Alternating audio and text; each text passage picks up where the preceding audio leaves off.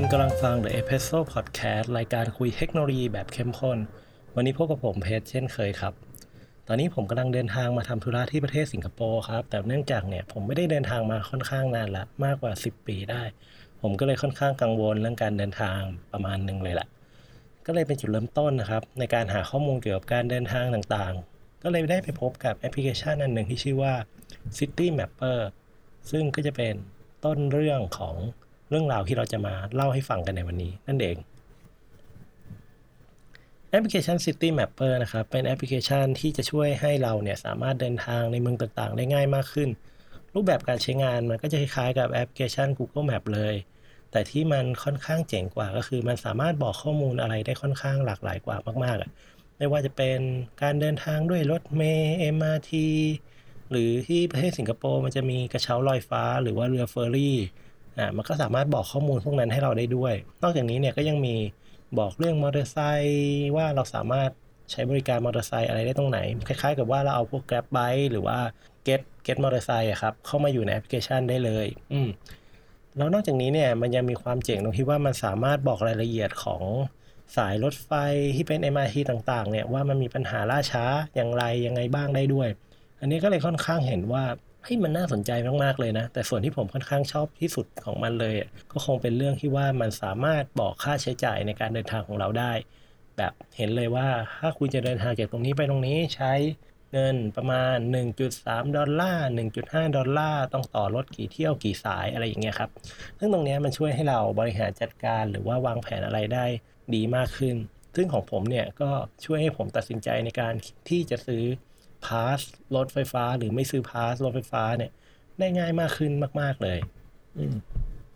ก็ถ้าใครสนใจอยากลองใช้งานก็สามารถไปลองโหลดมาใช้งานได้นะครับ ตอนนี้ City Mapper มีทั้งเว็บไซต์ Android แล้วก็ iOS นะฮะ สามารถเข้าไปเลือกใช้งานได้ตามช่องทางที่คุณถนัดได้เลย หลายคนก็อาจจะคิดว่า City Mapper มันรองรับแค่ที่ประเทศสิงคโปร์หรือเปล่า ความเป็นจริงก็คือต้องตอบว่าไม่ใช่นะ เพราะว่า ปัจจุบันเขารองรับในเมืองใหญ่ๆ หลาย ๆ เมือง ไม่ว่าจะเป็นฮ่องกงโซลโตเกียว LA อิสตันบูลนิวยอร์กแล้วก็อีกกว่า 40 ประเทศเอ้40 เมืองทั่วโลกเลยทีเดียว ความน่าสนใจของ City Mapper เนี่ย ผมไปลองดูเบื้องหลังในการออกแบบของเขามาเนาะเพราะว่าหลังจากที่ลองใช้งานแอปพลิเคชัน แล้วรู้สึกว่าค่อนข้างชอบค่อนข้างถูกใจมากๆเลย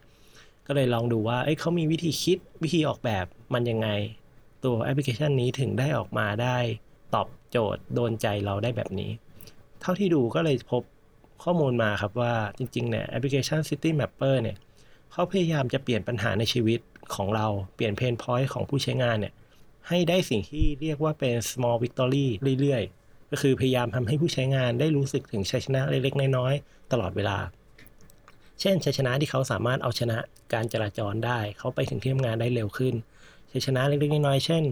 ระบบสามารถบอกได้ว่า ถ้าคุณเดินทางออกจากบ้าน ตอนนี้เนี่ย คุณจะเดินทางไปถึงจุดที่รถเมย์จะมาเนี่ย ก่อนเวลาประมาณ 1 นาที ซึ่งทำให้คุณสามารถขึ้นรถเมย์เนี่ยได้ทันนะ ตรงนี้ครับ มันก็คือสามารถช่วยให้ผู้ใช้งานเนี่ยไม่ต้องไปยืนรอรถเมย์ มันจะคล้ายๆกับว่าเวลาเราจะขึ้นรถเมย์หรือรถสาธารณะอะไรอย่างเงี้ย คือเราไปถึงป้ายปุ๊บเราได้ขึ้นเลย เราไม่ได้ยืนรอ เราก็จะมีความรู้สึกว่า เฮ้ย เราโชคดีจังเลย เรารู้สึกชนะในระบบอะไรอย่างงี้ อืม ก็จะเป็นความรู้สึกประมาณแบบนี้ นี่คือสิ่งที่เขาพยายามออกแบบออกมา เขาพยายามชูเรื่อง localization ครับ เพราะว่าปัจจุบันเนี่ย City Mapper ให้บริการอยู่ในกว่า 40 เมือง นอกจากเขาจะออกแบบตัวละครที่เป็นตัวละครของแต่ละเมืองแล้วเนี่ยเขาก็ยังได้ออกแบบบริการที่มันเข้ากับแต่ละเมืองไว้อีกด้วย เช่น ในเมืองอย่างสิงคโปร์มีการให้บริการรถ อย่างในสิงคโปร์มีการให้บริการตัวกระเช้าลอยฟ้า เขาก็จะเอาระบบกระเช้าลอยฟ้าเข้ามาอยู่ในแอปพลิเคชันด้วย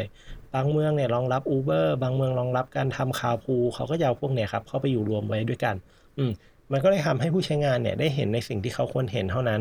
ได้รู้ในสิ่งที่เขาเกี่ยวข้องกับเขาเท่านั้น อะไรที่ไม่เกี่ยวข้องอะไรที่เขาไม่จำเป็นต้องรู้ ก็ไม่จำเป็นต้องขึ้นมาให้เขาดู อันต่อไปเนี่ยเขาพยายามพูดคุยกับผู้ใช้งานครับ สื่อสารกับผู้ใช้งานผ่านตัวแอปพลิเคชันเนี่ยด้วยสิ่งที่เรียกว่าเป็น human voice tone human voice tone คืออะไร ก็คือเราจะสังเกตเห็นปุ่มต่างๆนะ ว่ามันจะใช้ wording ที่เป็นข้อความเหมือนที่แบบเราคุยกับเพื่อนอะไรเงี้ยอย่างเช่นว่า ปุ่มที่จะพาเรากลับบ้านเงี้ยมันจะใช้คาว่า get me home อืม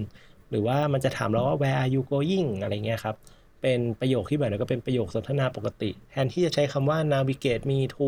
จุดๆเหมือนอย่างที่หลาย ๆ แอปพลิเคชันเขาใช้กันอยู่ในปัจจุบัน อันนี้ครับเพิ่มความที่มันรู้สึกว่ามีความ friendly มากขึ้น มันอาจจะทำให้เรารู้สึกว่าแอปพลิเคชันนี้ค่อนข้างใช้ง่าย ไม่ได้รู้สึกว่ายากไปโดยที่เราไม่รู้ตัวก็ได้ลำดับถัดไปครับ City Mapper เนี่ยพยายามสร้างประสบการณ์ที่อยู่นอกเหนือแอปพลิเคชันด้วยนะ ก็คือนอกจากจะมีแค่ตัวแอปพลิเคชันแล้วเนี่ย มันยังมีสิ่งที่เรียกว่า all in one transportation subscription card ที่เรียกว่า all in one transport subscription card อืม มันคืออะไรก่อนอื่นต้องบอกก่อนว่าปัจจุบันตัว City Mapper มันถูกจัดอยู่ในกลุ่มของแอปที่ใช้ในการวางแผนเดินทาง หรือใช้ในการใช้ระหว่างการเดินทางก็ได้ใช่ไหม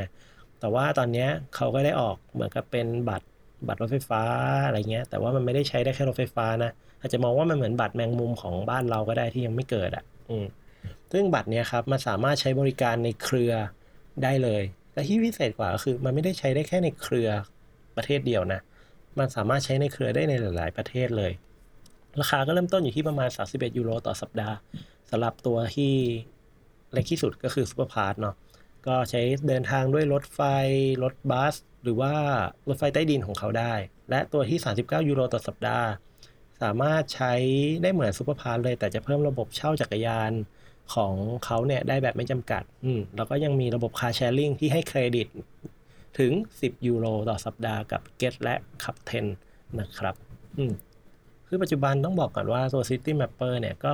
บอกก็ก็ให้คำสัญญานะครับ ว่าเขาพยายามจะสร้างอะไรบางอย่างเพิ่มขึ้นไปเรื่อยๆ ไม่ว่าจะเป็นการจับมือกับ provider หรือผู้ให้บริการเจ้าอื่นๆ นอกจากนี้เนี่ยก็ยังจะพยายามจะพัฒนาให้ สามารถมาใช้งานบน mobile application ได้ด้วยนะ เพราะปัจจุบันเนี่ยมันใช้งานได้เนี่ยต้องใช้งานผ่านตัวบัตรหรือว่าตัว pass ของเขาเท่านั้นทีนี้คำถามที่ตามมาอีกอันนึงก็คือว่า เอ๊ะ แล้วอย่างนี้ City Mapper มันไปรวบรวมข้อมูลมาจากไหนล่ะ เพราะว่าทำไมมันถึงสามารถแจ้งเตือนให้ข้อมูลเราได้ว่าไอ้รถใกล้จะถึงแล้ว อีกกี่นาทีรถจะออก รวมถึงให้คำแนะนำเราว่าเราควรจะเดินทางไปทางไหนยังไงยังไงอะไรเงี้ย อืม ก็คือต้องบอกก่อนว่า City Mapper ครับเขามีเหมือนกับมีโรบอทอยู่ตัวหนึ่งก็คือมองว่าเป็น AI ก็ได้ มันเป็นสิ่งที่เรียกว่า GoBot มีหน้าที่ในการรวบรวมข้อมูล แล้วก็ประมวลผลข้อมูลจากแหล่งต่างๆ ไม่ว่าจะเป็นการใช้ข้อมูลเส้นทาง การเดินทาง ตารางรถของ partner รวมถึง provider ที่ให้บริการอยู่ในแต่ละเมือง ไม่ว่าจะเป็น Black Bus Night Bus ที่เป็นของ City Mapper เอง หรือจะเป็น Open Data จากแหล่งต่างๆ ไม่ว่าจะเป็น Apple Google Open Street Foursquare Yelp Uber และอีกมากมายนอกจากนี้เนี่ยก็ยังมีการเข้าถึงข้อมูลที่เป็นเฉพาะของแต่ละเมือง อย่างเช่นที่สิงคโปร์เนี่ยมันจะมีระบบรถไฟฟ้าชื่อว่า SMRT ใช่ไหมครับ ก็เขาก็จะไปเข้าถึงข้อมูลตรงนั้นแหละ เพื่อมาดูว่าปัจจุบันรถไฟฟ้าเนี่ยวิ่งมาอยู่ตรงไหนแล้ว อีกไกลแค่ไหนจะถึงสถานี เพื่อเอามาใช้ในการออกแบบวางแผน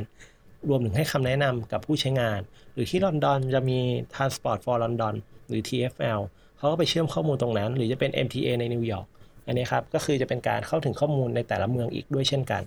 นอกจากนี้เนี่ยโกบอทของเขาเนี่ยยังสามารถรวบรวมข้อมูลข่าวสารบางอย่างได้ ที่ไม่ได้แบบถูกส่งเข้ามาแบบเป็นลักษณะของการเชื่อมต่อ API ระหว่างระหว่างระบบกับระบบเนาะ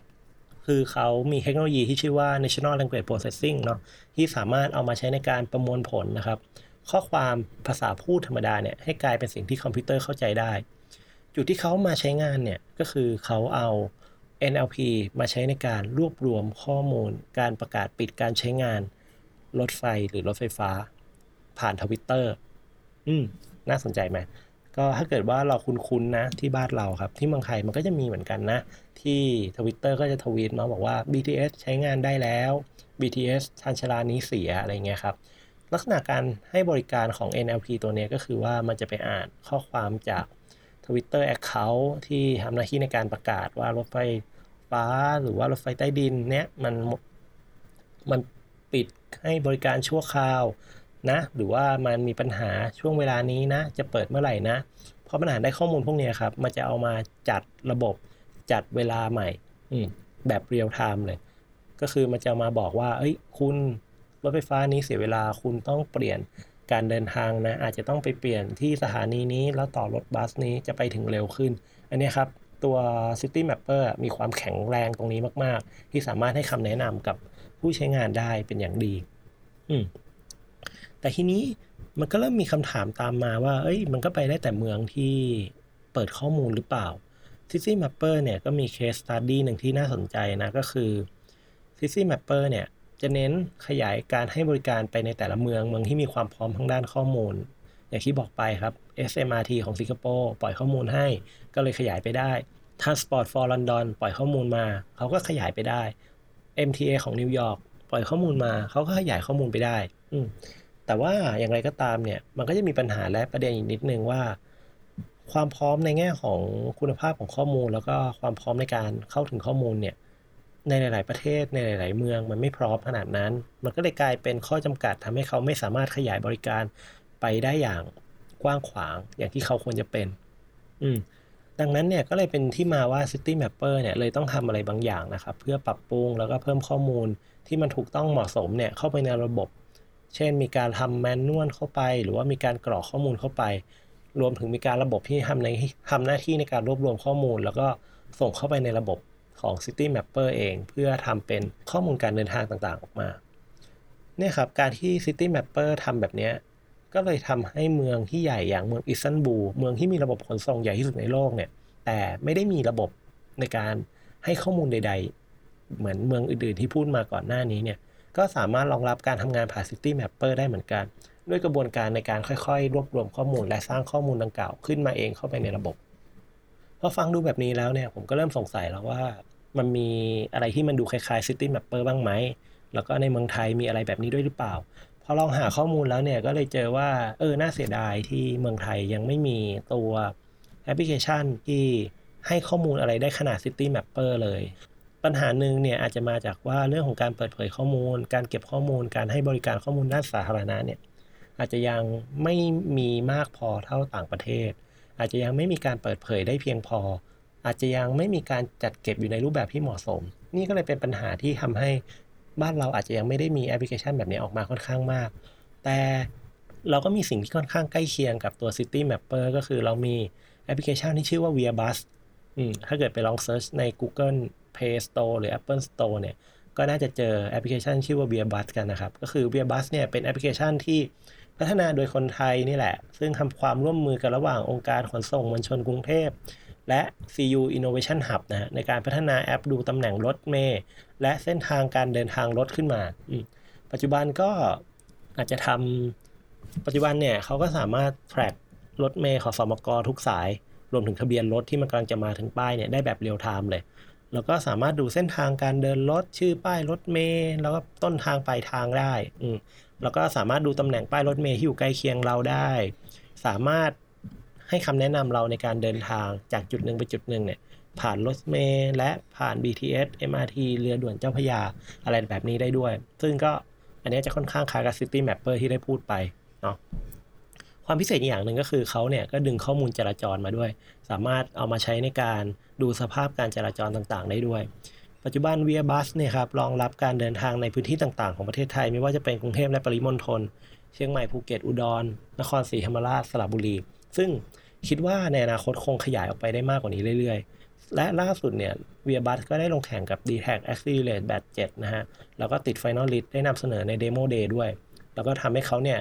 ได้รับรางวัลเข้าร่วมงานเว็บสมิธที่กรุงลิสบอนโปรตุเกสซึ่งนี่ก็เป็นการพิสูจน์เบื้องต้นแล้วว่าเวียบัสเนี่ยมีศักยภาพที่จะไปได้ไกลมากกว่าปัจจุบันมากๆเลย แล้วก็ค่อนข้างเชื่อครับ อีกไม่นานเนี่ยเขาจะเป็นส่วนหนึ่งในการแก้ปัญหาเมือง ไม่ว่าจะเป็นเมืองกรุงเทพ แล้วก็เมืองต่างๆ ที่อยู่ในเมืองไทย ได้เหมือนอย่างที่ City Mapper เนี่ยก็ได้ทำออกมาเพื่อแก้ปัญหาเมืองได้เหมือนกัน เขาไม่ได้แก้ปัญหาเมืองในระดับที่เป็นปัญหาของผู้ใช้งานเท่านั้น เขายังสามารถเอาข้อมูลที่เขารวบรวมหรือพัฒนาขึ้นมาเนี่ย ไปช่วยในการออกแบบเมือง ให้เมืองเนี่ยน่าอยู่มากขึ้น ให้เมืองเนี่ยสามารถพร้อมที่จะให้บริการคนได้อย่างมีประสิทธิภาพมากที่สุดได้เช่นกัน ไม่แน่นะครับเวียบัสในอนาคตเร็วๆนี้เนี่ยหรืออาจจะเป็นแล้วก็ได้ อาจจะกลายเป็นแอปพลิเคชันอันหนึ่งที่จำเป็นมากๆสำหรับชาวต่างชาติ ที่กำลังจะเดินทางเข้ามาในเมืองไทย และไม่แน่นะครับเวียบัสอาจจะเป็นอีกแอปพลิเคชันหนึ่งที่เป็นแรงบันดาลใจ ให้หลายๆ คนออกมาทำอะไรบางอย่างเพื่อเมือง อย่างที่เวียบัสทำก็เป็นได้ครับำหรับวันนี้ขอบคุณที่ติดตาม The Espresso Podcast สำหรับตอนต่อไปผมจะไปคุยกับใคร หรือผมจะเอาเรื่องอะไรมาเล่าให้ฟัง ก็ติดตามรับชมกันได้สำหรับตอนนี้ไปแล้วขอบคุณครับ